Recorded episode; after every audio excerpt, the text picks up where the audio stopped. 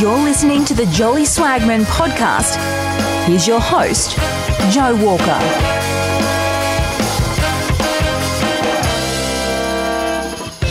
Ladies and gentlemen, boys and girls, swagmen and swagettes, welcome back to the show. It has been a while. I feel like I was saying that only a little over six months ago after my last hiatus. As with the last hiatus, work responsibilities have kept me from podcasting up a storm, but it's wonderful to now be back in the saddle. Running and hosting this podcast is a singular privilege and so much fun as I think you're going to be able to tell from the next few conversations I will be releasing. This episode represents the beginning of season six of the show and our first episode of 2022. This year, my goal is to publish 20 timeless podcast episodes. Maybe more, we shall see. Some housekeeping items before I introduce this episode. First, to everyone who has emailed or Twitter DM'd me while I've been on break, thank you for your patience. I hope to reward it. Second, there has still been some great activity on the podcast front, even though I haven't been publishing episodes recently. I have a revamped website, and a huge thanks is owed to the wonderful Pete Hartree for this. You can view the website at thejspod.com, and there you can view episodes, transcripts, and sign up for my weekend newsletter, which has continued going out every weekend, even during my podcast hiatuses. I've also set up a new studio for in person podcast recordings. I recorded my first conversation there on the 9th of April. You can check out pictures of the studio on Twitter. My handle is at Joseph N. Walker.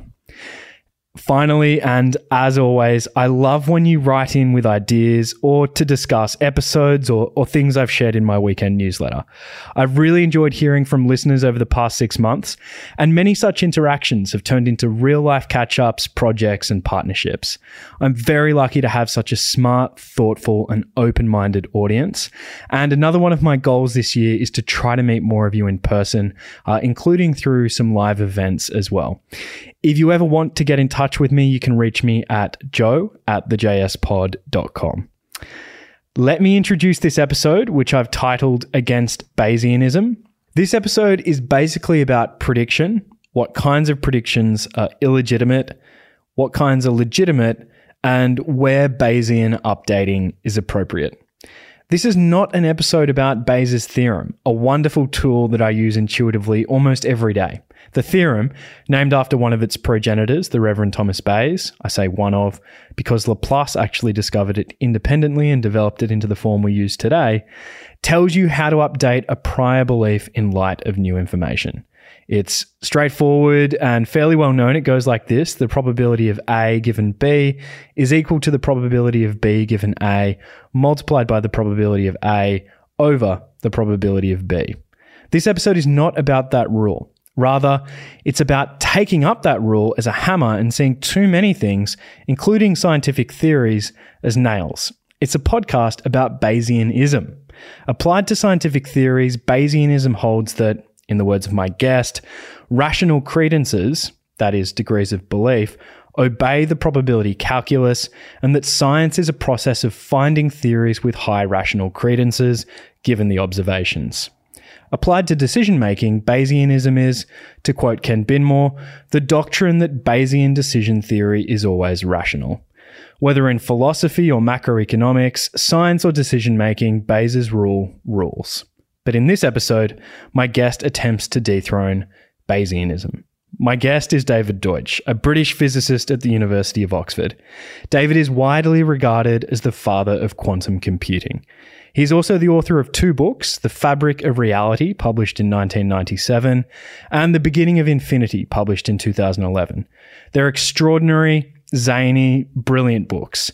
They're popular science books, but they're more than that. If you haven't read them, they would be close to the top of my reading list for a generalist slash optimist interested in the world of ideas and in improving the real world. Both are remarkable for the fact that, as many others have, have observed, they make original contributions to epistemology while being popular science books. It might seem like a quaint indulgence to be discussing epistemology and the philosophy of science at a time when Russia is visiting destruction upon Ukraine, and the prospect of a great power conflict feels more salient than at any point in the last few decades.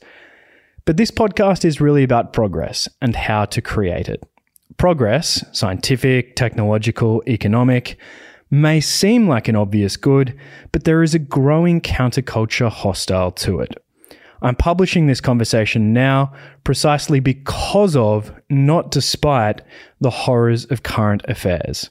Because I've never been more convinced that progress is the only thing keeping us from stumbling, sooner or later, into the abyss. I hope you enjoy the conversation. David Deutsch, welcome to the podcast. Thanks for having me. I wanted to focus in particular today on prediction and the types of predictions that we can make legitimately. I'd like to begin with a bit of context. I was hoping you could tell me about Charles Parkin and how he led you to Karl Popper. Ah, Charlie Parkin. Yes, well, he he was my um, tutor, as they call them in Cambridge, which is misleading because tutors do anything except teach.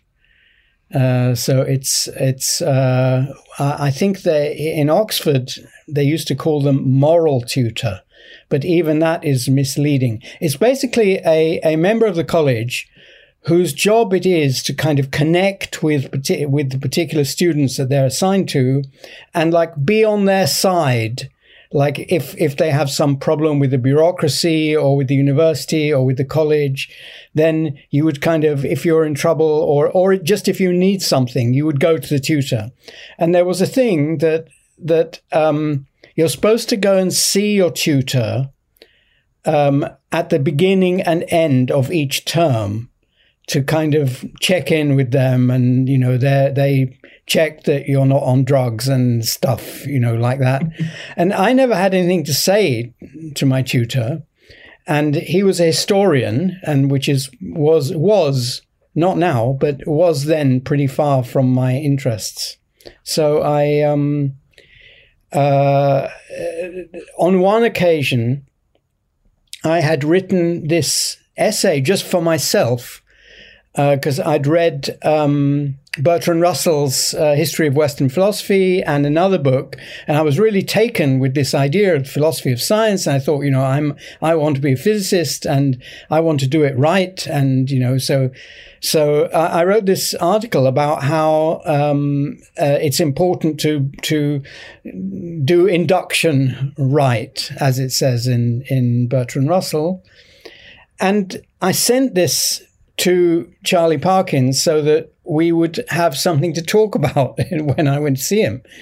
And um, and he said, and I remember this very well. He said, um, "Hmm, induction. Um, uh, hasn't that been proved wrong by that Popper chappie?" Um, well, I'd only heard of Popper once before, which was from my mathematics teacher in school, but I'd, n- I've, n- I'd never followed up anything. And so uh, I said, oh, well, you know, I didn't know. Um, he said, uh, induction is old hat now. Uh, so I, uh, I thought, well, if it's old hat, I need to know what new hat is. So I went out and and b- bought a Popper book, um, and and that was the beginning of, beginning of um, a complete change of course in my philosophical life. And I believe you actually met Popper, right? Can you tell me what that was like? Yes. Uh, I met Popper once, unless you count one of his lectures that I went to, um, uh, where I didn't meet him personally. So I only met him personally once. I I, I met um, I, I went to his home with um, my my boss Bryce DeWitt, who also wanted to meet Popper. And um, uh, we went to his home, and uh, we mainly wanted to tell him that um, although his philosophy was, you know, uh, amazing, groundbreaking, uh, uh, uh, he, would got um, quantum theory completely wrong and he, he hadn't even understood what the problem was, let alone what the solution was. And the solution was uh, Everett's multiverse interpretation, or so-called interpretation. It's, it's a Everettian quantum theory, uh, as we now prefer to call it. Um, and uh, he just rejected that out of hand again for rather silly reasons. So we we uh, all, we discussed many things with him, but but uh, among other things, we got round to discussing Everett, and we explained it to him, you know, what the problem really was and uh, what he got wrong, and he listened incredibly carefully, asked all the right questions. Uh, you know, we'd been told he's intellectually very arrogant and he he he uh, shouts down opposition and so on. None of that we we found him incredibly, you know, Popperian in in his in his attitude to ideas. And uh, at the end, he said, uh, "Well, uh, I, have got a book in print now, and and I'm going to have to change one of the chapters, something like that. Uh, I'm going to have to make a radical change to something. I forget what it was." And uh, we thought, wow, you know, we've we've kind of succeeded. But then when that book came out, and I forget actually which book it was. He he wrote several that mentioned quantum theory, but it it had none of that in it. It it was all back to his original view. So I guess he must have changed his mind. Uh, whereas in the heat of the moment, he he uh, thought we had a point, but then thought, no, no, they don't have a point. So um, that was my my one and only meeting with Popper. Yeah, did he show any engagement with the idea, or he just Complete completely engagement. glossed over it? Yes. Oh no! In in the book that he subsequently oh, published. Uh, no, no. Mm. uh, as far as I remember, anyway, the the only mentions are asides, and they were rather disparaging. Right. So, why was encountering Popper such a, a pivotal moment in your intellectual development? Um, it, it's hard to um, it's hard to express exactly why, but um, for me personally, psychologically, I had uh, my idea of philosophy and the philosophy of science and what philosophy is for and what it can do and so on. Um, like when I was in school and an undergraduate at first, uh, it, it, was really the the everyday view of philosophy. And and when I read um, Russell, it was again the common sense view because uh, induction is common sense. You know, if we see the sun rise every day, then then we think it's going to rise the following day as well. You know, there's that that kind of thing. But if we see it not rise, then we know that there's something wrong with our theory that it'll rise every day. Uh, and that's what I thought. That's what Russell thought. And then when I read Popper, I saw that not only was that wrong, but it took philosophy itself to a whole new level. It's it's like this is seriously this is uh, serious um, thinking about about what the truth of the of the matter really is. And so it was the seriousness of Popper which first got me, rather than the content. And it took me actually several years. I mean, I've been trying to think back from time to time how long it took me before the time when I would say, yes, I'm a Popperian, to the time when I actually got it. I think it was about four years and several more Popper books. When you say the seriousness of Popper, what makes someone serious in that respect? Uh, well, it's uh, again, it's very hard to describe in words, but it's it's following ideas through um, and insisting that things make sense. So the uh, the trouble with the uh, theory of induction is that if, if if you follow through any strand of like how can this be, you end up with a problem, namely that it doesn't make sense. The the philosophers call this the problem of induction. Uh, like the original problem of induction was.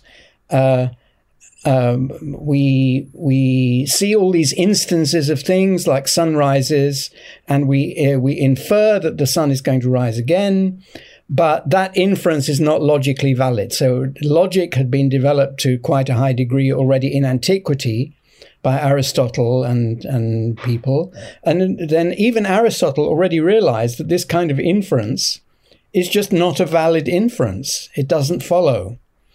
And uh, then, then you know, people tried various ideas. Okay, maybe it's not logically valid, but there's another form of reasoning which you can call inductive reasoning, and that somehow makes sense. And every attempt to make that make sense didn't work either. And and then uh, then I realized that that you know this whole problem is a misconception because it's just not true that the future is like the past. Um, you know, the, the, the, there's one thing about the future, and this may come into prediction if you want to talk about that later, um, is that it's not like the past. It's never like the past. And then, well, the inductivists might say, well, yeah, but it's like the past in some ways, and it's it's different from the past in other ways. So it's approximately like the past, and you know, so none of that works. And what Popper did was he said, okay, uh, what are the assumptions that lead to this so-called problem, i.e., this so-called refutation? sorry, this this refutation of the whole theory. What are the um, assumptions behind it? Which one of which one or more of which must be false, and uh, so he took seriously that there is something wrong with our theory of not our theory of just scientific knowledge, but our theory of what knowledge is. And uh, knowledge had traditionally been thought, again, since antiquity, been thought of as what was later called justified true belief. So it, it's a kind of belief, knowledge is a kind of belief, and it's true and uh, it is justified. And then you, you can also modify that by saying it's uh, it's a form of belief that is is mostly true, or it's a form of belief that's probably true, or probably justified, or partially justified. You know, everything's been tried along those lines, and um, Popper realized that the argument, the, the problem of induction, actually implies that there's no such thing as justified knowledge in the first place, and that we do not need knowledge to be justified in order to use it. Um, and uh, there is no process of justifying uh, a theory. So, theories, according to Popper, are always conjecture, and thinking about theories is always criticism. It's never a justificatory process. So it's it's always a, a critical process. So, uh, as David Miller says, uh, a a theory doesn't need to have any special credentials to be allowed into science. It's it's a it's a conjecture. Any conjecture is allowed into science, but once it's into into science, it's then criticized, and when it's criticized uh, successfully, it is dropped and uh, so that's that's the that's the that's where Popper begins. Then he he has to answer all the questions. You know, why why what's the rational reason for acting on theories and and so on. But but once you've got the idea that you don't need justification, everything eventually falls into place and it falls into place in a structure that makes sense and it makes sense of science and even beyond science. So his solution to the problem of induction was to sort of reframe it and say that justification isn't needed in the first instance. For for people wanting to read a good summary of his solution to the problem of induction, would you agree that the first chapter of his book, Objective Knowledge, is probably the best place to go? Yes, many people say that. I, I, um, I think it where you should start with Popper rather depends on where you're coming from, uh, mm. because his uh, what I've described is is is his philosophy of science narrowly conceived, but he, he had a very broad uh, attack on on different areas of philosophy. Basically, all the same thing. It's it's all the idea of thinking of starting with problems rather than starting with um, you know starting with existing theories and criticizing them, uh, rather than seeking justifications for theories. Um, some people come to Popper via his political philosophy, though he denied being a political philosopher. uh, but he, but he was, and he, he was the you know the greatest so far. Um, uh, so some people some people um, actually back in Cambridge, it was very hard to find Popper books in in bookshops at the time, and uh, there was no internet. And uh, so, actually, the first one I read was um, The Open Society and Its Enemies, Volume 2.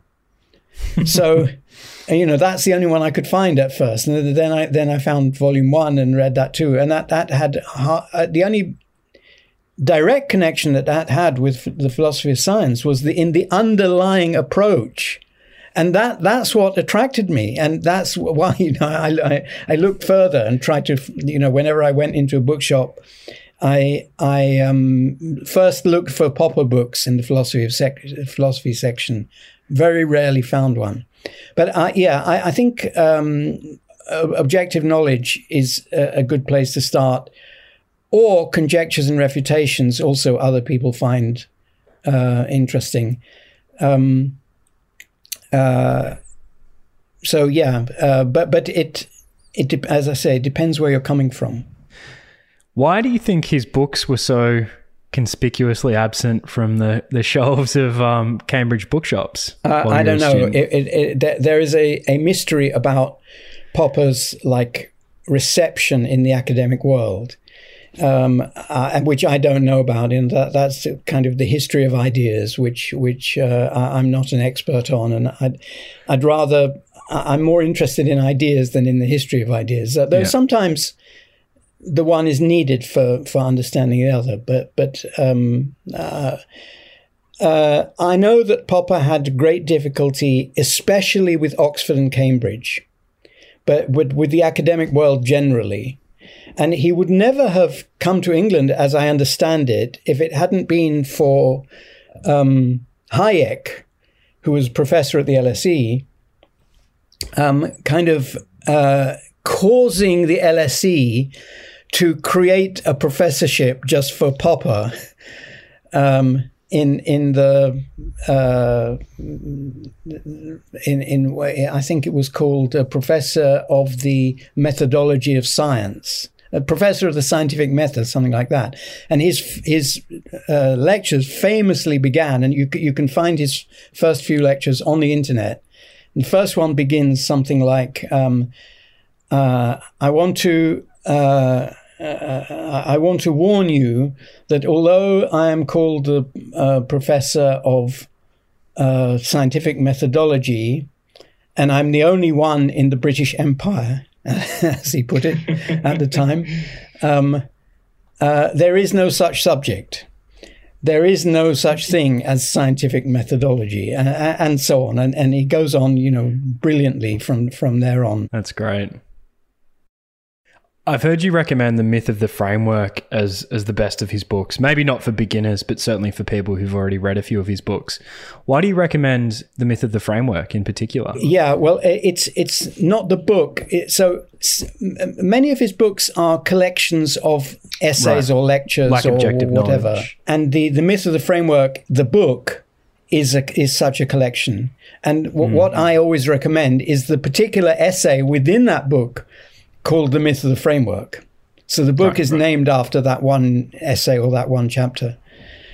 Um, I think it's brilliant because it this uh, reaches out beyond philosophy of science, philosophy of politics, to just a a general uh, attack on I don't know what you would call it uh, relativism, uh, including postmodernism and, and all sorts of bad ideas about ideas, uh, where the framework, the actual myth of the framework that he criticizes, is that for for two people to make progress in a discussion, it is important that they have an area of agreement and that they locate that and then work out from there to create agreement.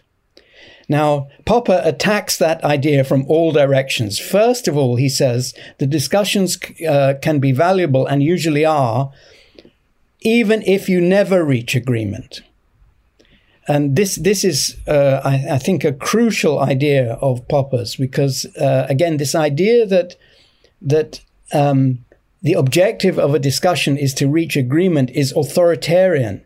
It's the, mm. the idea is that you're you're creating together a kind of authority, a kind of uniformity.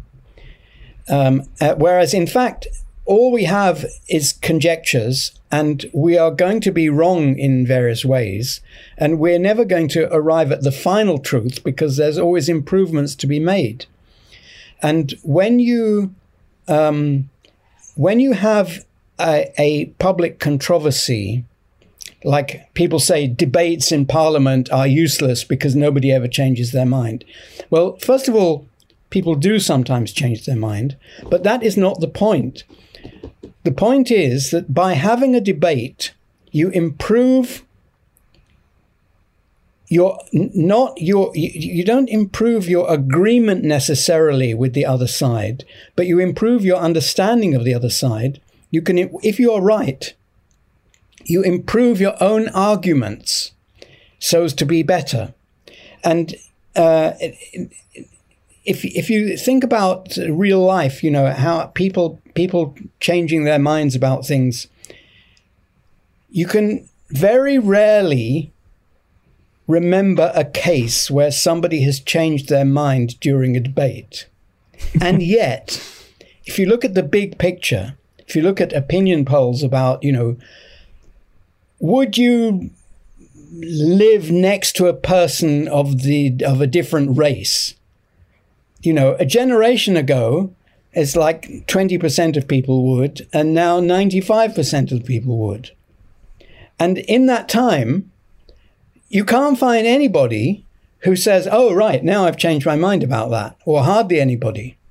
What has happened is that they, cha- they changed their view, they changed their view on a larger scale and on a deeper scale, including, in the first instance, the type of reasons that they give themselves for their for their ideas. So, as some somebody, I, I can't find this quote, but there's a marvelous quote by some moral philosopher saying, "The reason we need moral philosophy is that people change the reasons for their behavior before they change their behavior." That that you know, you you justify it in a different way.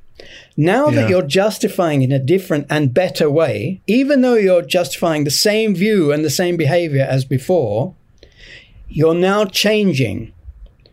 And eventually that will lead to your change, changing your actual behavior in that in that little way we were talking about. But you never see that because it happens as, as a result of a deeper shift.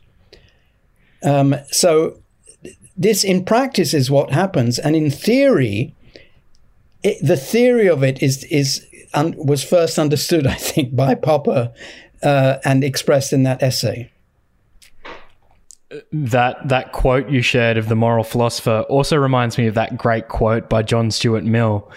He who knows only his own side of the case knows little of that. Right.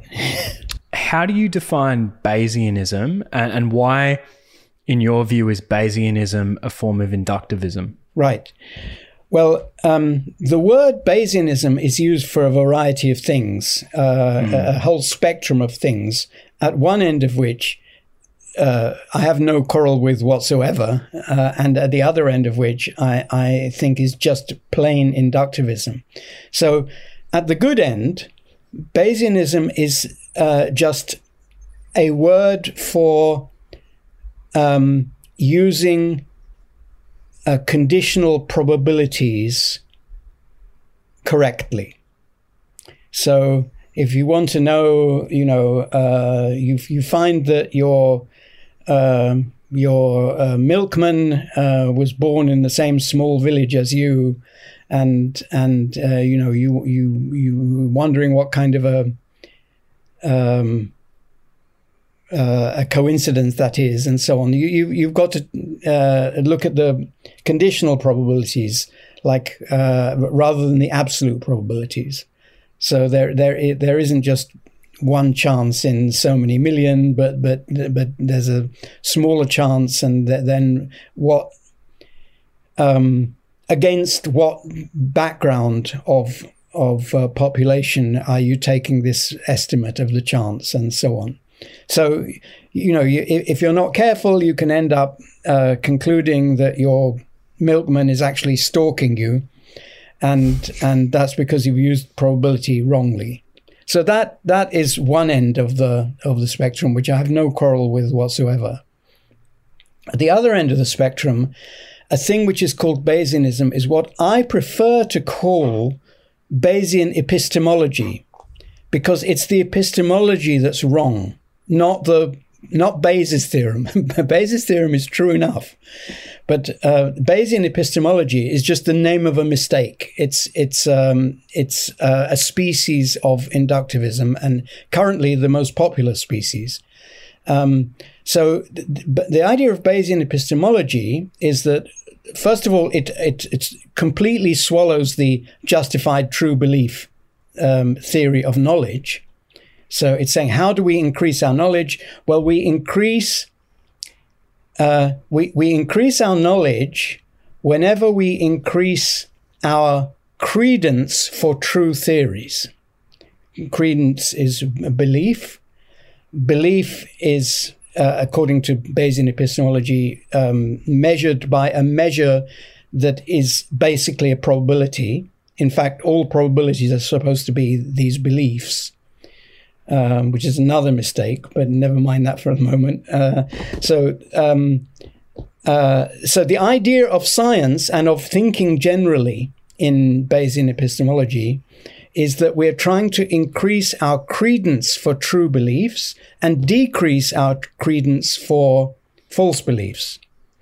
And so they use Bayes' theorem to show that when you encounter a true instance of a general theory, your uh, and you use Bayes' theorem to calculate the new probability of that theory, the new credence for that theory, it has gone up. And so the basic plan of Bayesian epistemology is that that is how credences grow, go up. Um, and the way they go down is if you find a counterexample.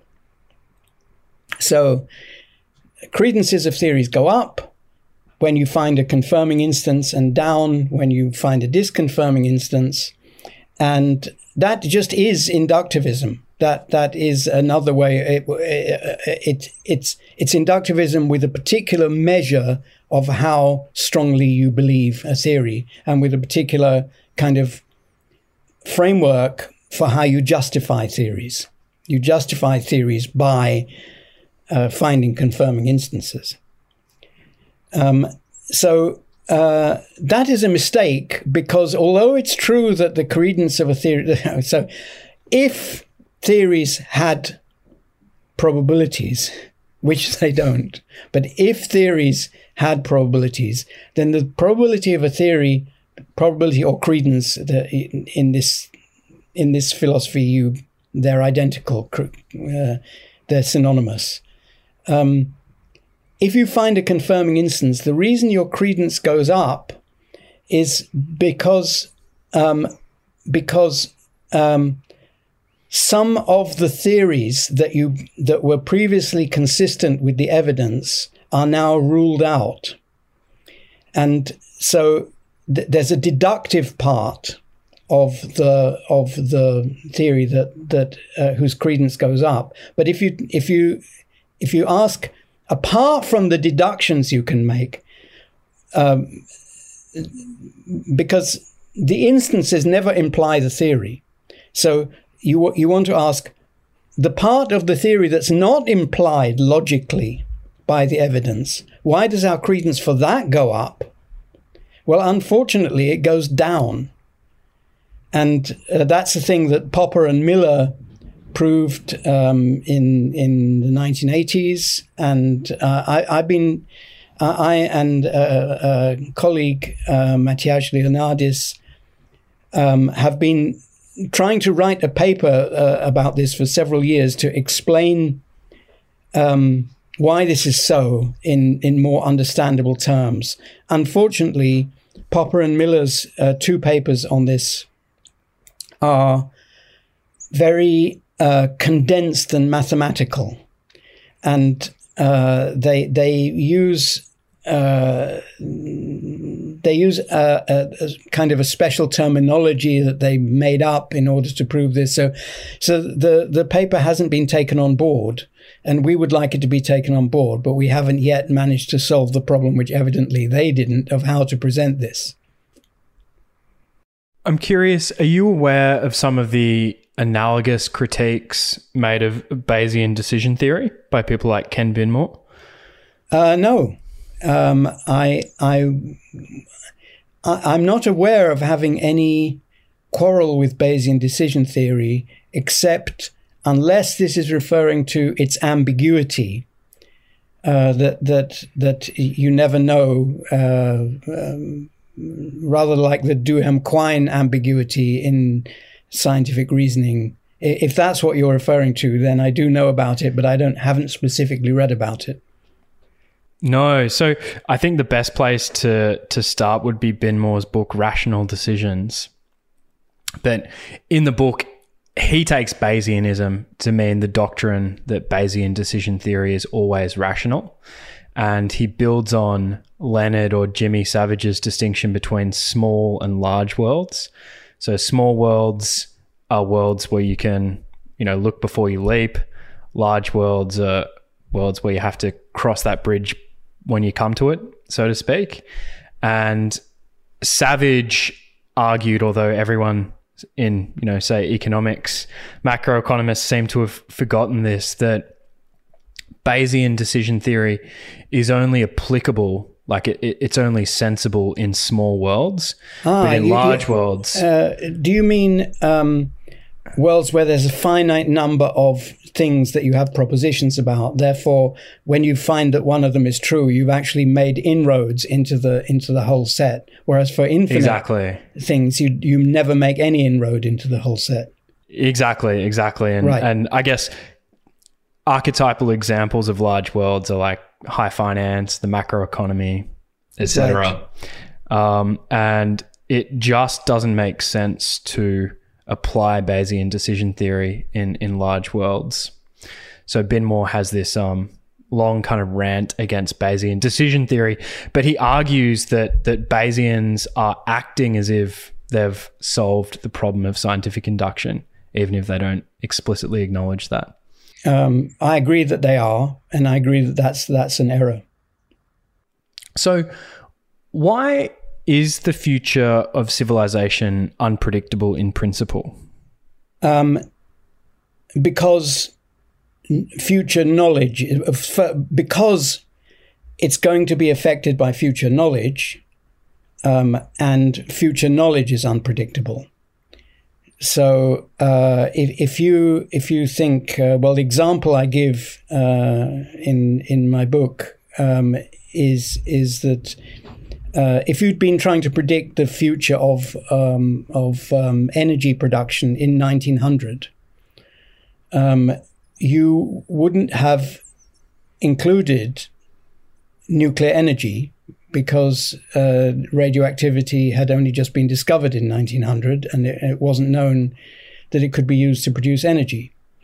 So then um, and and there was no way of predicting that it was going nuclear energy was going to be discovered because if you had predicted that, that would be equivalent to already predicting it in 1900.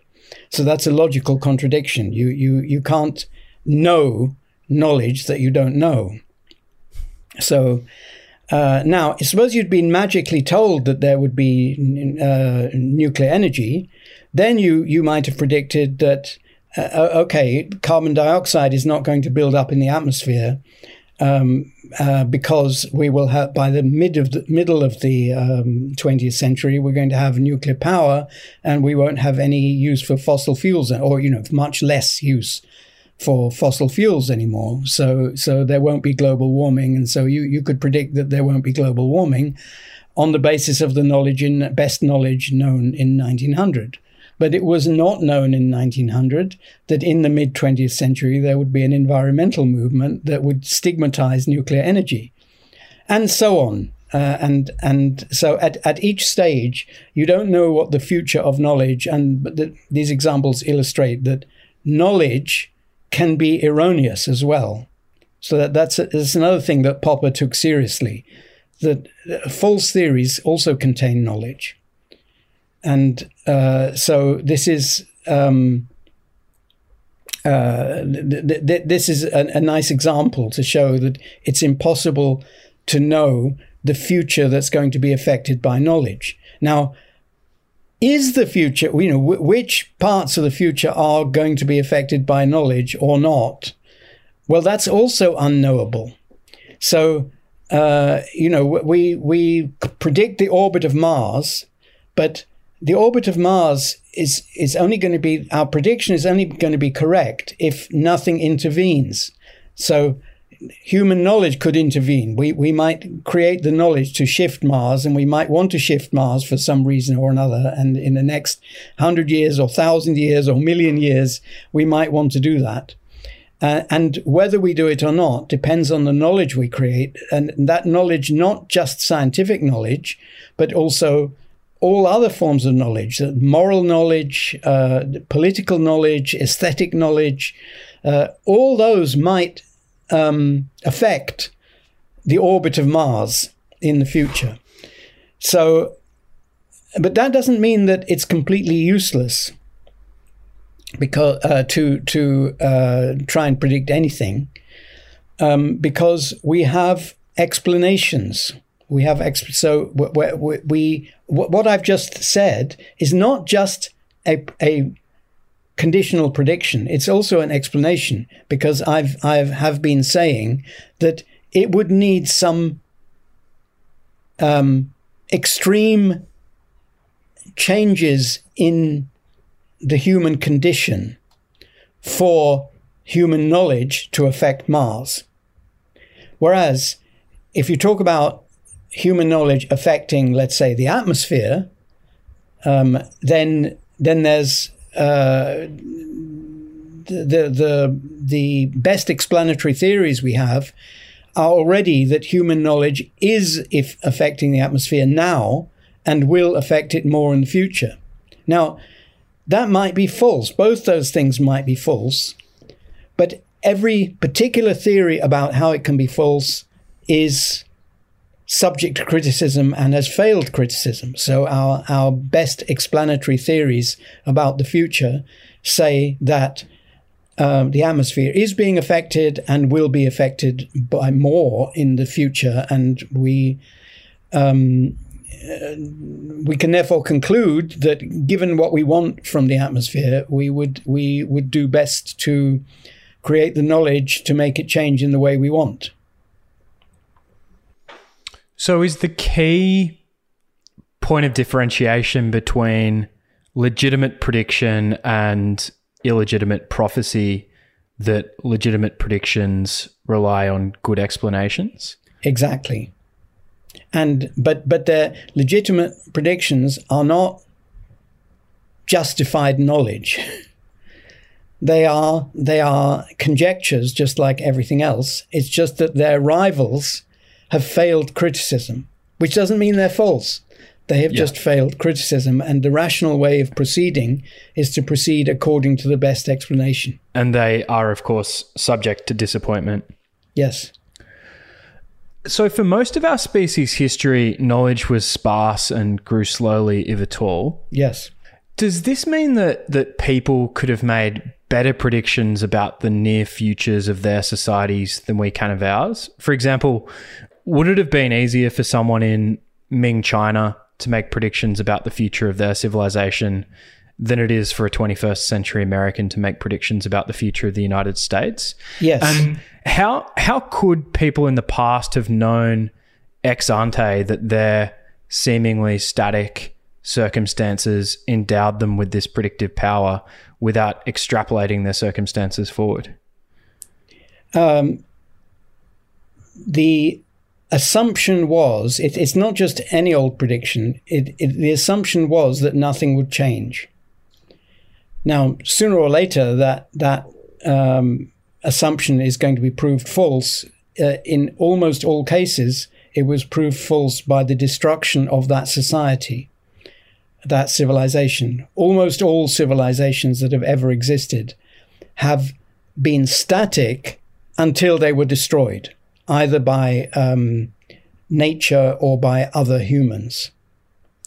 So, um, whether you call that reliability of prediction or not, it is a matter of taste. You know, if, if you're in an empire that's that in fact is going to last for 450 years, uh, and you're at the 200 year mark, and you you predict, well, nothing's going to ever change then you can predict that you know your the kind of diseases that you have now are still going to be experienced by your great great grandchildren. Um, until you're wrong, you know, until it comes to the 400 year mark and your great great grandchildren are going to be, have it much much worse than you, or much much better than you. So uh, it depends how you how you how you calibrate predictability. In a static society, you can make predictions conditional on the survival of the static society. Whether or not you know that that that, that you're making them conditionally.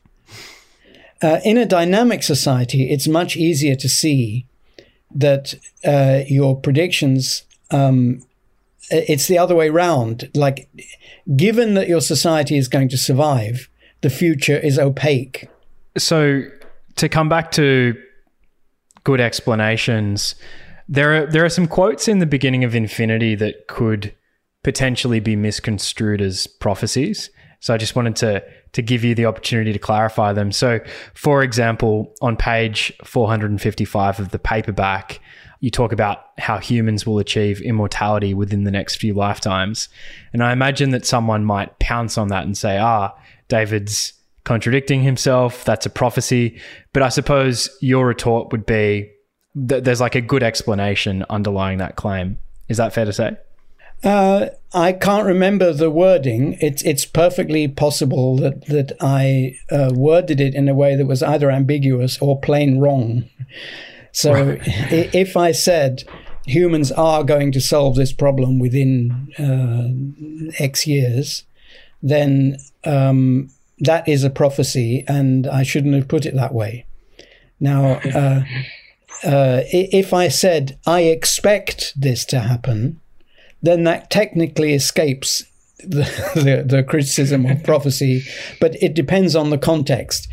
If I expect is can can be taken in context to mean I predict, then it is a mistake, and I shouldn't have said it. Um, but if it's a description of um, my my personal conjecture of what's going to happen, then it's accurate, and and uh, I think it's so. It is based on an explanation, but the explanation is um, a kind of a ne- in a negative form. At present, I see nothing in our in, in our existing best theories of biology that that suggest that um, uh, that there's a law of physics that says that lifetime has to be has have a particular finite limit. We know that there are organisms that don't have that limit. So so that like like um, most microorganisms and so on. And um, uh, the processes that we know that kill people are all of the form um, something goes wrong physically, which we can see and which we could undo if we had the knowledge. So it might not be true. It might be that there's some deep reason yet to be discovered why humans can never be immortal um, uh, where by immortal I mean, uh, you know, that the aging won't kill us, but you know, something else might kill us. Um, so, uh, uh all if that comment in my book said that nothing is known that that that um, mandates that, then it's not prophecy. But if I accidentally phrased it as a prophecy, then I'm wrong. Uh, you know, uh, I, uh, Popperians shouldn't be so embarrassed about being wrong as as, as, as many people That's are. very, very honorable of you. One of my favorite uh, genres, David, is old books about the future. I like reading about how people in the past thought about the future. And I, I sort of collect these books mainly to remind myself not to prophesy. Um, but some of the ones I have sitting on my bookshelf downstairs are toward the year 2018, which was published in 1968. There's Lester Thurow's book Head to Head. He was an MIT um, I think political scientists, and it was a, a 1993 book that envisioned Japan and Europe as America's great economic rivals in the 21st century, scarcely making mention of China. Um, there's Servan Schreiber's book, The American Challenge, which envisioned American growth sort of continuing um, very aggressively into the 21st century. There is uh, Kahn and Wiener's book, The Year 2000, which speculated on all of these future technologies that we would have. There is, of course, Ehrlich's The Population Bomb. There's Limits to Growth. Um, there's a book called The Coming War with Japan by Friedman and LeBard. But I'm curious, do you have any of your own examples of, of favorite examples of failed predictions or, or doomsaying books that pan, turned out to be are false? Well, some of those uh, uh, I, have actually read or at least seen um, some of those that you mentioned. Uh, others are completely new to me. I haven't heard of uh, many of them. Um, I was recently rereading 20,000 Leagues Under the Sea. And um, I'm not familiar with it. Oh, Jules Verne, a science fiction book uh, written about 1870, oh, right. something like okay. that and uh, it's amazing the things he gets utterly wrong and and the things he gets amazingly correct. Um, you know, electric light, um, submarines, um, uh, and some of the things he he gets very very wrong. I, I saw there a, a, a nice. Um, uh, so Antar- Antarctica it wasn't known at the time whether Antarctica was land or frozen sea, like the like uh, the Arctic region. So um, in this book, they go in a submarine and they go and try and find this, the South Pole to see if, see if it can be reached under the ice. And uh, he gives a wonderful argument for why uh, there must be a continent there and not just ice and he says, um, near the South Pole, there are m- far more icebergs than there are near the North Pole. And icebergs can only form from glaciers, which are on land. The glaciers in the northern hemisphere form in places like Greenland on, and so on, but not in the Arctic itself. That's why there are fewer of them. And, and therefore, we must expect there to be an Antarctic uh, landmass.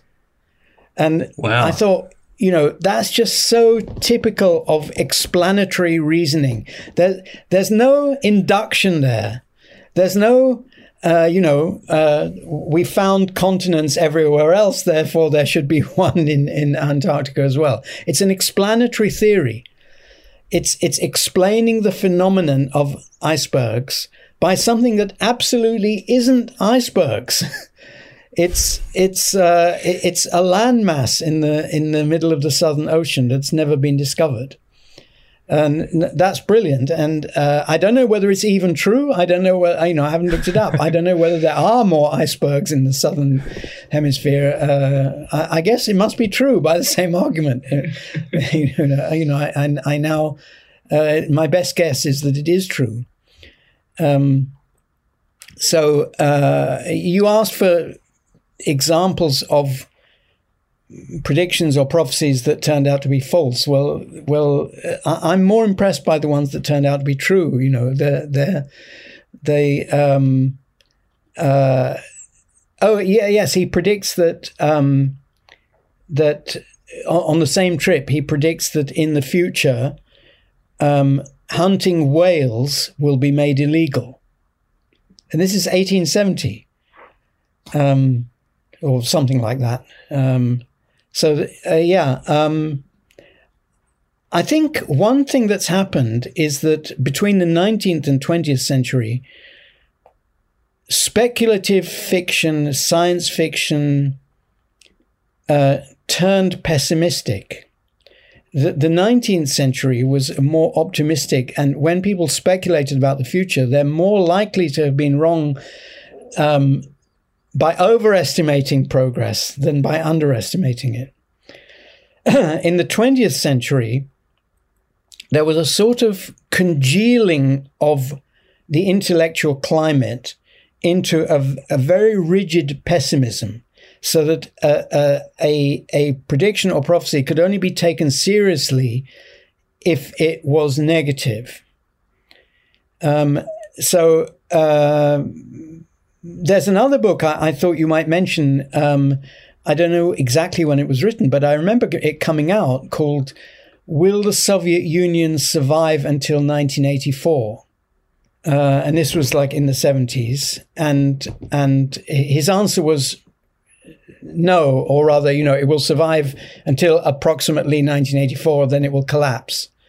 I remember this being vilified, um, basically on the grounds that it was sort of arrogant to assume that the West has it all right and and the the um, uh, the, the, the, the, there's nothing viable in the Soviet, Soviet system, and this is just arrogance on our part, and so on. Whereas it's not true. The the book was just giving explanatory arguments about why this edifice could not survive, and he was only five years out. Um, uh, uh, it turned out to be correct, but he at the time was was um, vilified you you mentioned that switch from optimistic to pessimistic visions of the future.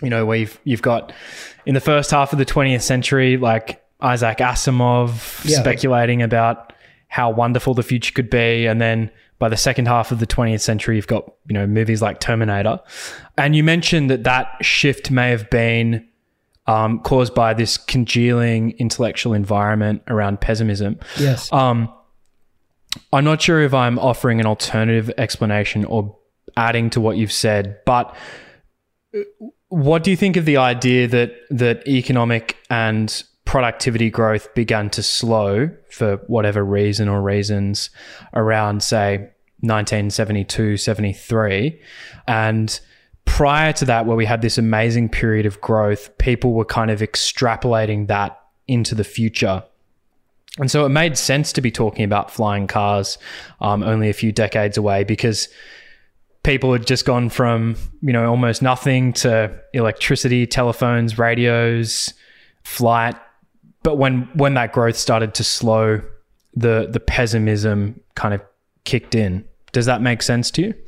I think that happened, but I I don't think uh, it, it's it's uh, how how can I put it? I, I don't think there's an inexorable uh, evolution in this thing. I, I, think it happened because of specific mistakes that that got embedded in systems, um, particularly uh, the academic world, and uh, uh and um, government governmental bureaucracy. Um, and from there into the wider society so that uh, um, th- again the idea that uh, that uh, how can I put it that that um, there's something wrong with aspiring to uh, make radical improvements that this is hubris or that this is dangerous or that this will inevitably have side effects. Um, this um, this idea um, is very widespread. That various versions of this idea are very widespread, and they have caused um, a slowdown in various areas. Of course, not in all areas. You've only got to look at uh, computers to see that that uh, rapid improvement was happened during that entire so-called period of stagnation. Um, but but many things in in many areas improvement drastically declined. So declined not to zero, so we still have improvement all the time, but we don't have rapid improvement. We don't have um, rapid uh, game changes happening anymore. And I, I think that's completely unnecessary and could be turned round if people change their attitude. Yeah, I mean that that's a very optimistic interpretation. I would like to believe that that, that is true. That there's just something wrong in the culture Yes. Um, some kind of, um, you know, mental um, mental problem, I, I guess, that we yeah. can sort of tweak and, and get ourselves back on track. That would be um, much better than thinking that we'd sort of somehow picked all the low hanging fruits or something like that. Yeah, no, it, it's it, right. That is the epitome of the wrong theory. Uh, I mean, I, I, you know, I'm a physicist, and so I, I can, uh, I can judge that in the context of physics. People have said, and I, I, think the prevailing view is that the reason physics, fundamental physics progress has slowed down, is that we've picked all the low-hanging fruit. But that's not true. It's there's there's more low-hanging fruit than there ever was seen before. It's just that picking it is stigmatized. That speculative fiction book from the 1870s you mentioned, do, do you remember the, the author's explanation for why he thought whale hunting would be outlawed in the future? Uh, no. I mean, he says something like that, that whales have large brains and uh, something like that. I, I forget. But, but he was not at all opposed to uh, hunting um, sea creatures or land creatures. You know, he he's quite quite okay with with um, with uh, that. There's a scene where where they they have these. They, they encounter these these uh, other predators who are going to prey on the whales, and they, they're going basically literally make mincemeat of them. And he's he describes this in in gleeful tones. So it's it's not that he's against hunting; he's against whale right. hunting in particular. Right. Interesting. So. For you, a good explanation is an explanation that is hard to vary while still explaining what it purports to explain. Yes. But hard to vary by what standard? Um,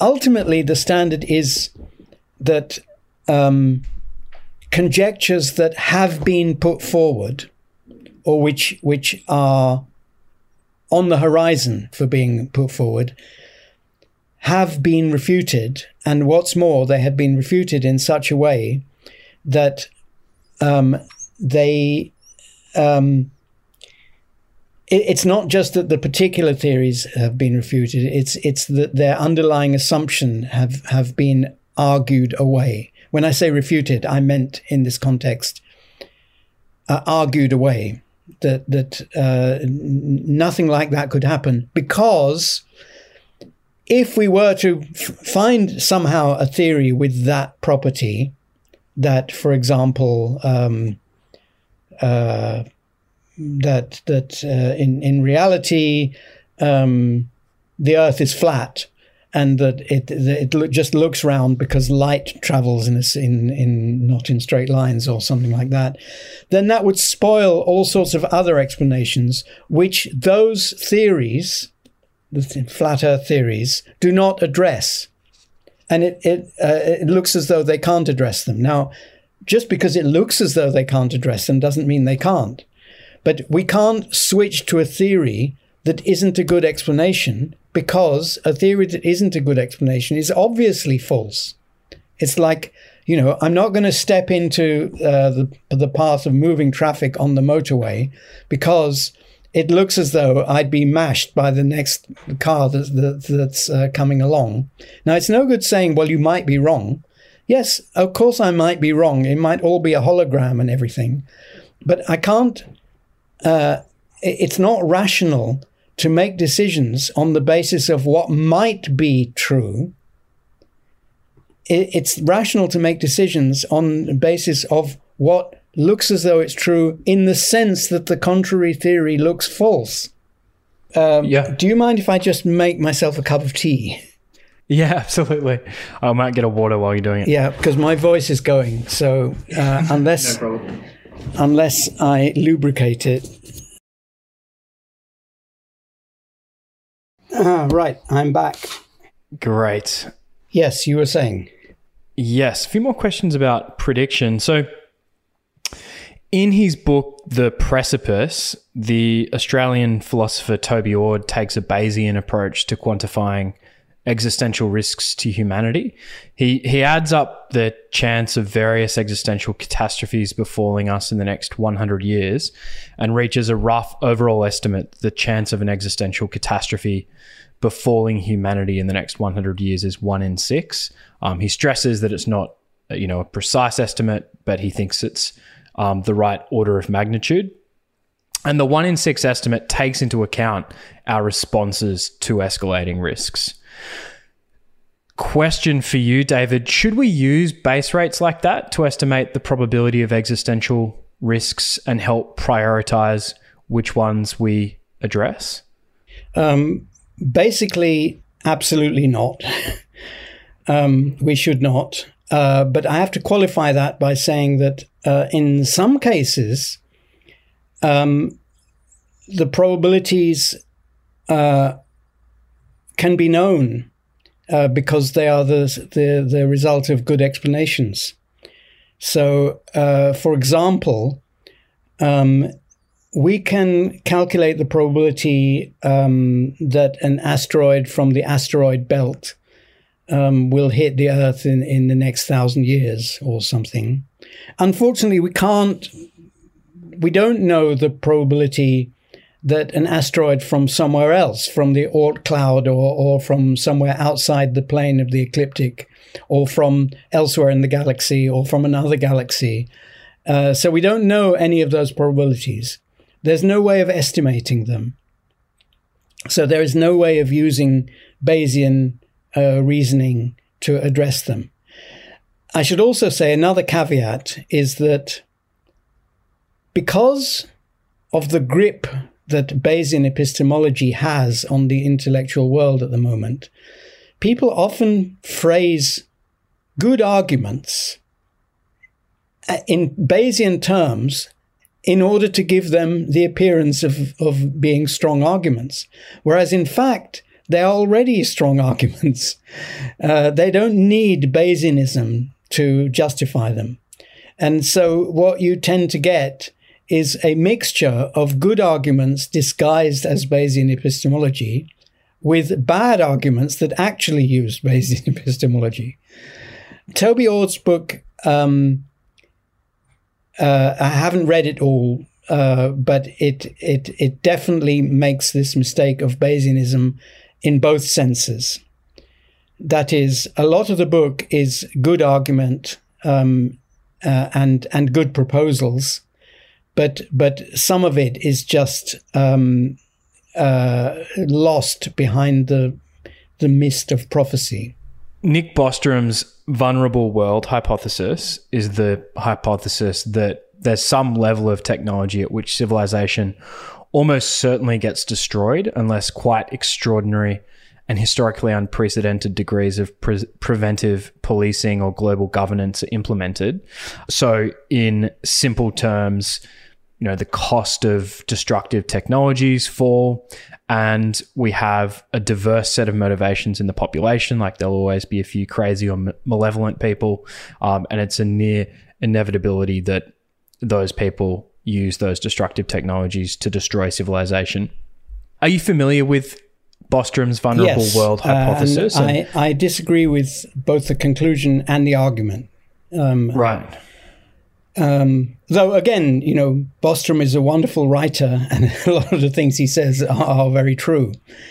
Uh, if if you've read his his letter from the future to the present, uh, that's the most uplifting thing I've ever read. I, I think, and, and, and, highly optimistic. Yeah. Um, but I, I, think the the argument uh, about um, technology and the dangers of technology is just wrong. So he has this uh, analogy of the of the urn from which one takes uh, white white beads and black beads. Occasionally there are black beads, and the white ones are, and th- these are technological discoveries. And the white ones are ones that are beneficial, and the black ones are the ones that destroy us. And sooner or later, we're going to hit a black one, and that uh, unless we take drastic steps to make sure that, first of all, we take them out more rarely, and second, that we examine them very closely before before actually deploying them. And uh, I think this is a recipe for totalitarianism, but even worse, it's a recipe for, um, it's precisely a recipe for um, civilization to be destroyed. Um, because civilization is only going to be rescued by rapid growth of knowledge. Whether or not we take totalitarian, draconian steps to try to rein it in. Uh, the in terms of the analogy, the mistake is that every time we take out a white um, bead, we reduce the number of black beads. So the so the the probability calculation that's implicit in that in that metaphor is a mistake. We become more resilient the more we know uh, about, especially fundamental knowledge, uh, because fundamental knowledge can protect us from things that we don't yet know about. Uh, un- unlike specifically directed knowledge, which has less of that tendency. So, um, uh, secondly, it's not true that that um, technology has made us more more vulnerable, because um, we are the, the, our species, depending on how you count species, our species, Homo sapiens sapiens, um, is um, the, the, terminology is changing too fast to keep track of it. But but you know, the, our species is one of uh, six or eight or, or, or maybe more species that that uh, had the capacity to uh, create explanatory knowledge we know that because uh, things like uh, campfires uh, require explanatory knowledge to um, to form them. We know from the evolution of language, language must have been used before the structures in our throat adapted to make language um, evolved. It, it, it, must have been the language use that made them evolve. It couldn't possibly have happened the other way around. So we know that all these other species existed in the past and were capable of what we are, namely creating new explanatory knowledge, and they're all extinct except us. And we know that our species almost went extinct at least once, but probably more than once uh, in our past as well. So, um, uh, if, if we come nearer, every civilization before the civilization we called the West, uh, now, you know, technological civilization, or every civilization before te- technological civilization was also destroyed. Some of them after 4,000 years, but fourth, uh, I think that's the longest a civilization has ever survived, you, you know, depending on where you draw the line, but, you know, between its creation and what people regard as its destruction destruction of the knowledge that kept it going. Um, that's nothing compared with the lifetime of a species. And uh, all those civilizations have been destroyed as well. And all of them could have been, all those species and all those civilizations could have been saved with just a little more knowledge by, from our perspective. a little more knowledge about about um, you know hygiene to prevent uh, plagues and and um, uh, farming and and um, irrigation and that kind of thing to prevent being destroyed by climate change and so on. So a small amount of knowledge would have saved them, and on the other hand, not a single civilization was destroyed through creating too much scientific knowledge. So that's never happened. So, so if you're going to be Bayesian, and or if you're going to pull these these uh, beads out of a hat, then even by that standard, um, we should be pulling them out faster, not slower. Now, uh, and as for the the idea that a small number of people could destroy civilization, well, yes, uh, but that's that's not the right measure. We have a small number of people who could work on things that could destroy civilization, but we have a large number of people that could be working on countermeasures. Now, you know, could be argued, and I think there's a very good argument for this, that we are not doing enough of that. That is, we're, we're not doing enough to uh, counteract um, artificially caused pandemics, for example or as as Carl Sagan uh, put it, uh, artificially caused um, meteor strikes. Now, and he said we shouldn't be developing the technology for fending off um, uh, asteroids or comets because it could also be used to destroy us. Now, I, think that's a mistake. we should be developing that technology and we should be developing it faster. And it's, again, this is something that's actually going in the right direction because, um, say, 20 years ago, the idea of an asteroid defense system was ridiculed. It was literally ridiculed and rejected just for being ridiculed. Whereas in that time, we have set up a rudimentary asteroid detection system, which can detect asteroids. And also, there's been research into how to fend them off when we do detect them. Now, they will not fend off asteroids coming from a unexpected direction outside the plane of the uh, ecliptic, nor faster than we expect. You know that, we we could be vulnerable to those just because we don't have a fleet of nuclear powered spaceships. And we're going to be kicking ourselves if one of those heads towards us and we don't have the nuclear powered spaceships. And it's going to take us more than, you know, whatever it is, a year to build them. Now, you know, I don't know what we could do if our lives depended on it. Uh, you know, we, we could, we could, uh, I, I guess we could do like we did with the present pandemic, we could do things that were thought impossible previously. But there's a level of things that we couldn't do. Hmm. And and we should we should be if not making the fleet, we should be creating the knowledge to make the fleet of nuclear powered spaceships and all sorts of other things. And as I said, the most important knowledge in this respect is fundamental knowledge.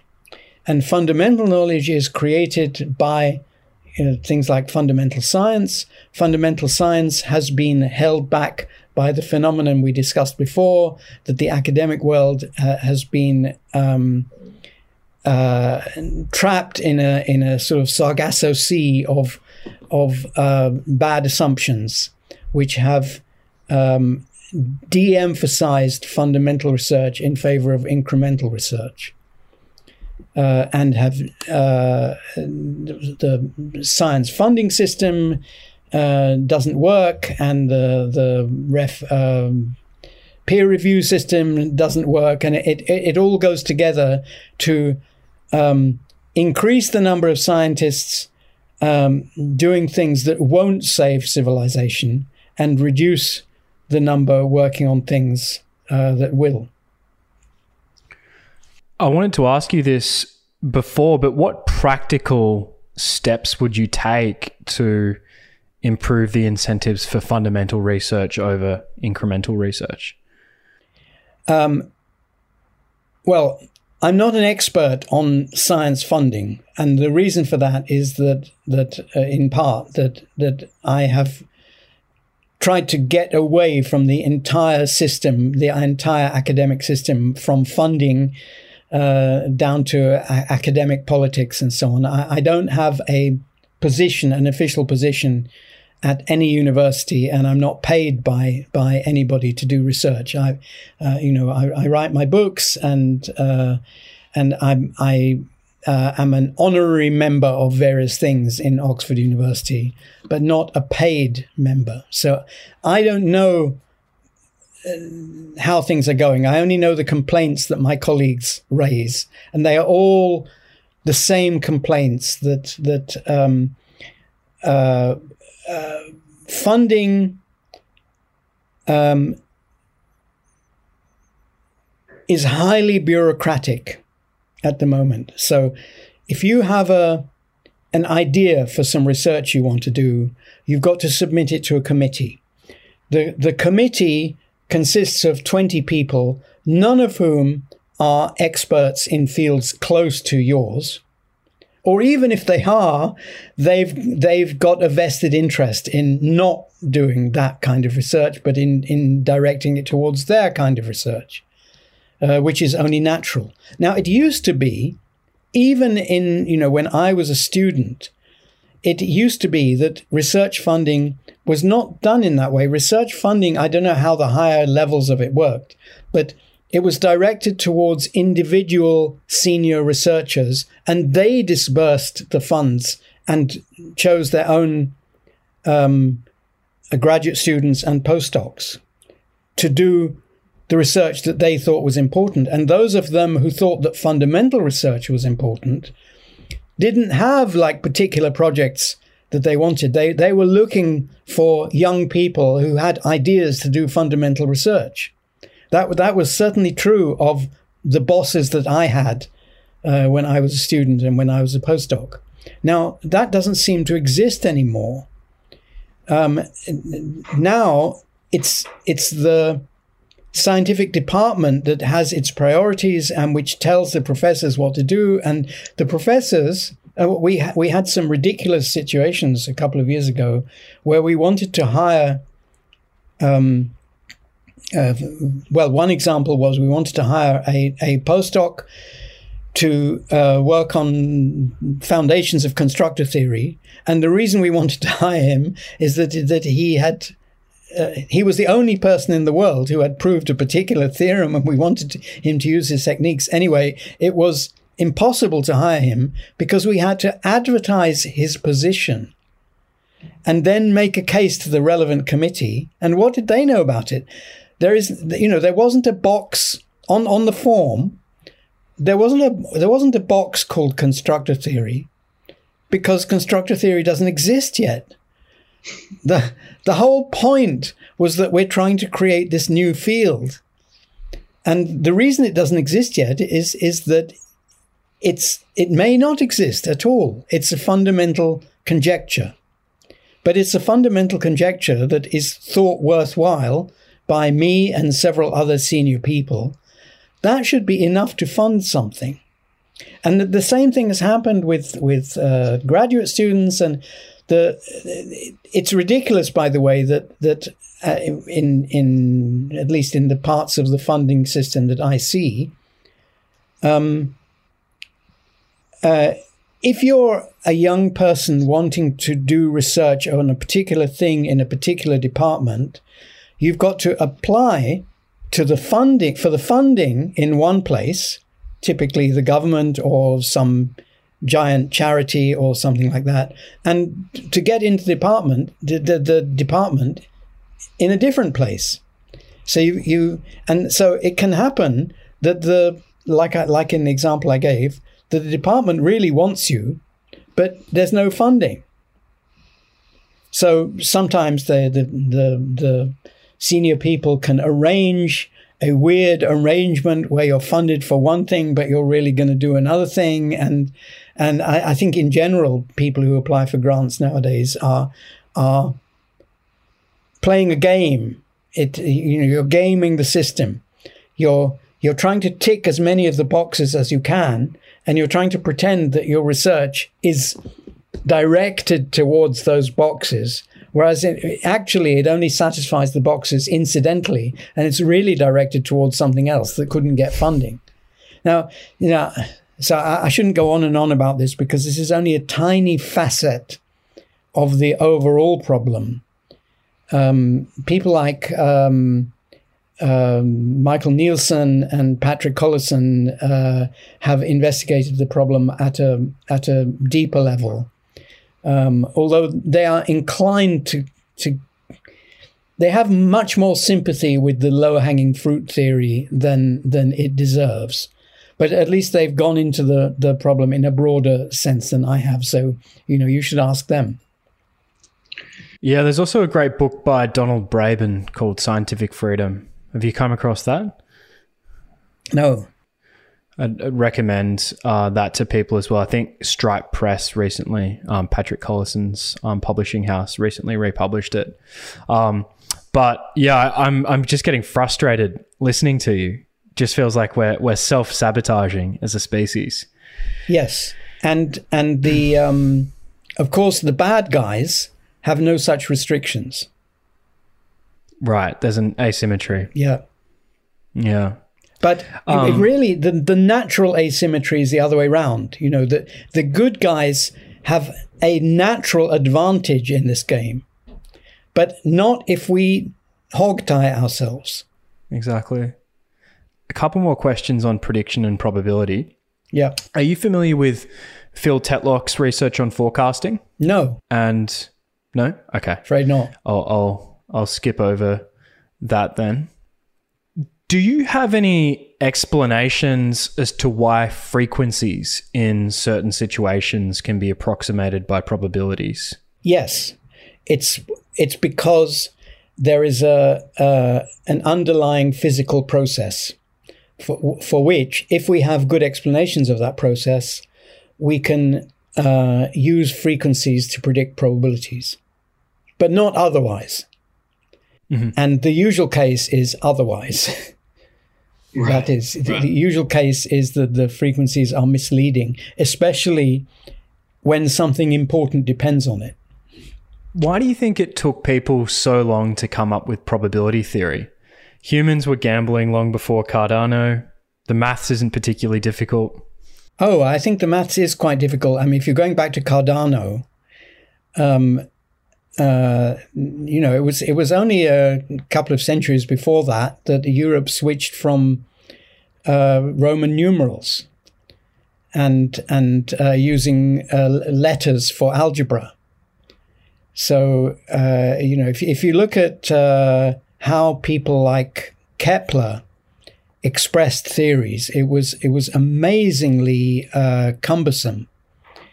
Um, but people like Kepler, um, you know, pe- people like Galileo were uh, taken down by the system, as it were, as it was then.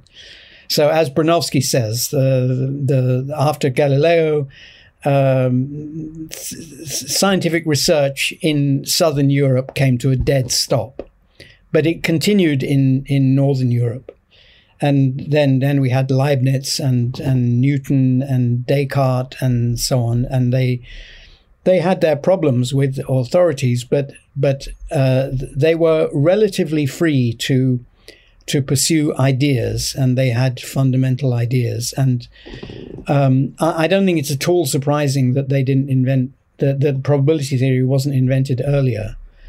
Um, when probability theory was first invented, um, by Cardano and uh, Pascal and th- those people. Fermat. Um, uh, it it wasn't misused. It it it wasn't used in the same way as today. It, it was, I think, understood by all concerned that this was a theory of how to make a profit playing games uh, where the process of randomizing was always part of the explanation of why you should take the fact that you know three aces have already been dealt, that that changes the probability of the fourth ace.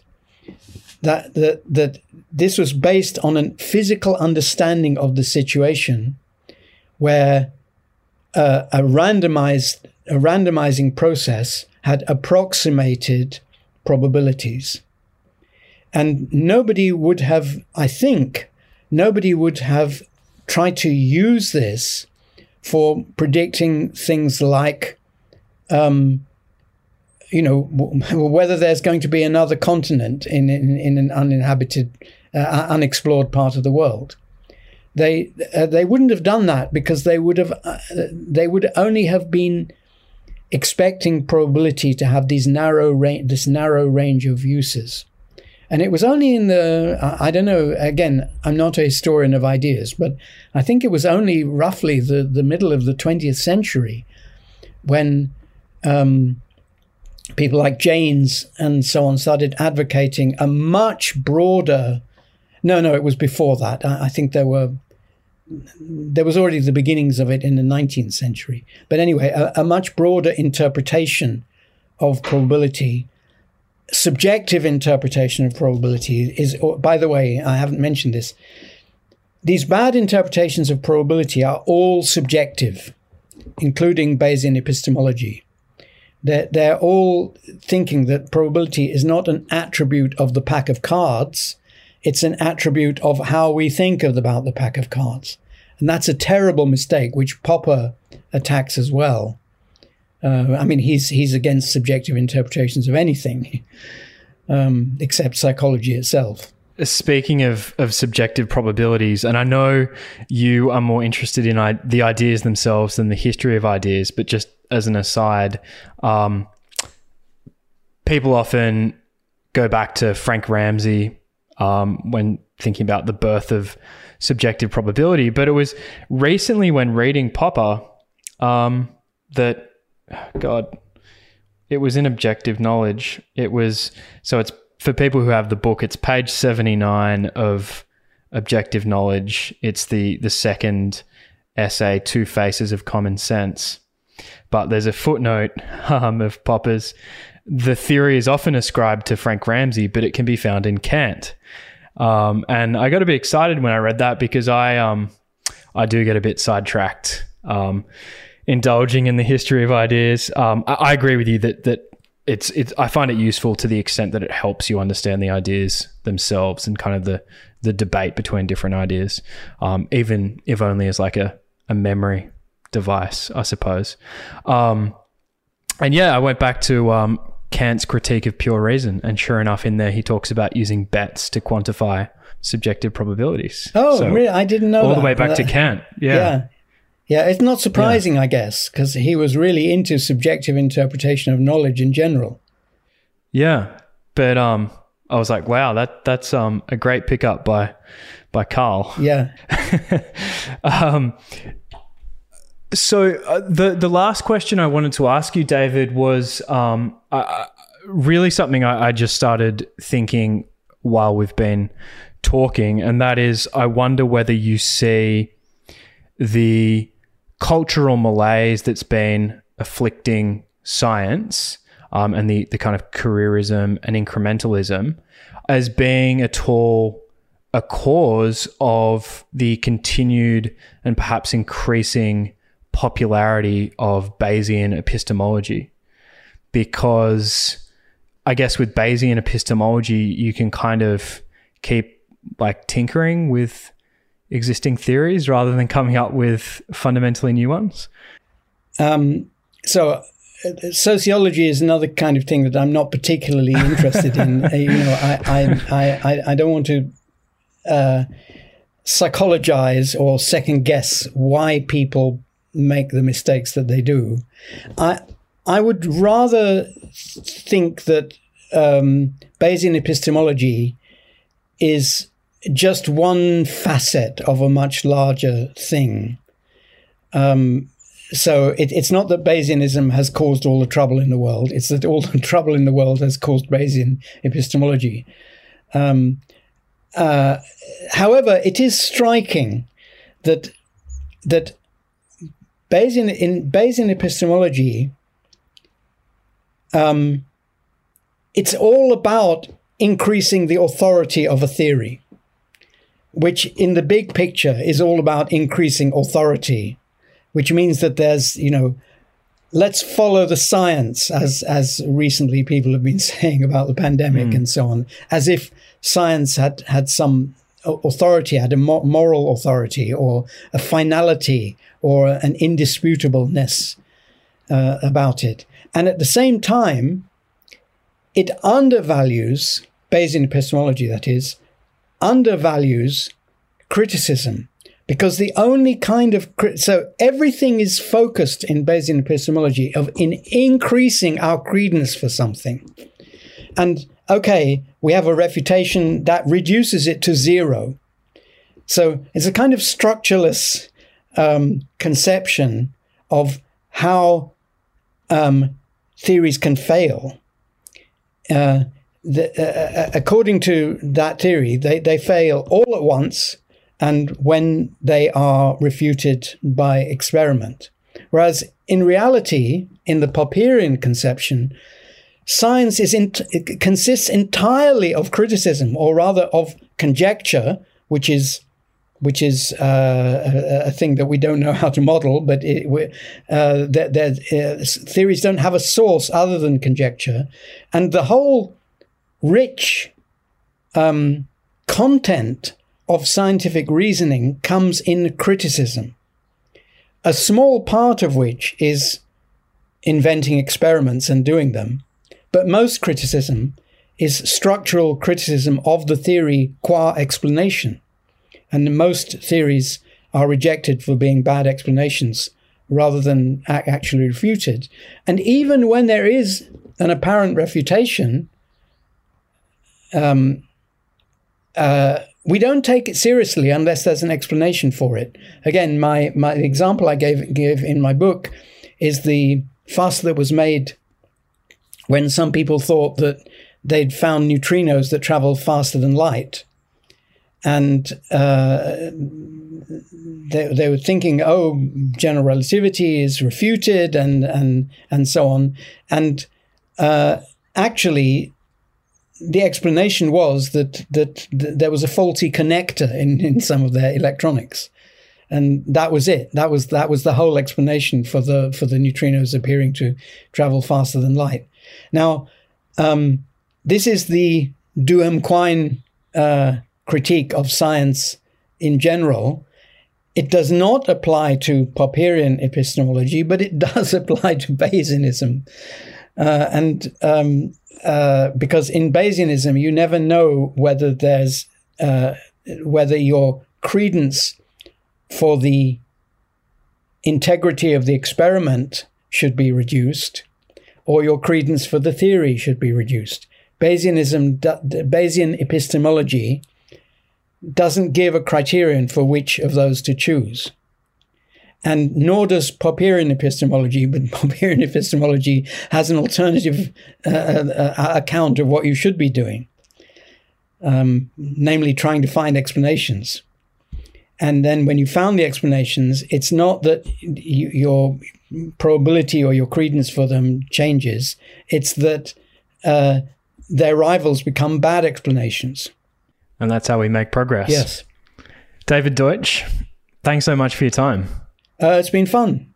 Nice chatting.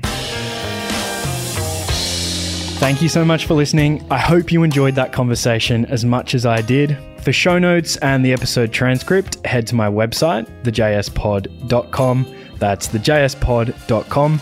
Until next time, thank you for listening. Ciao.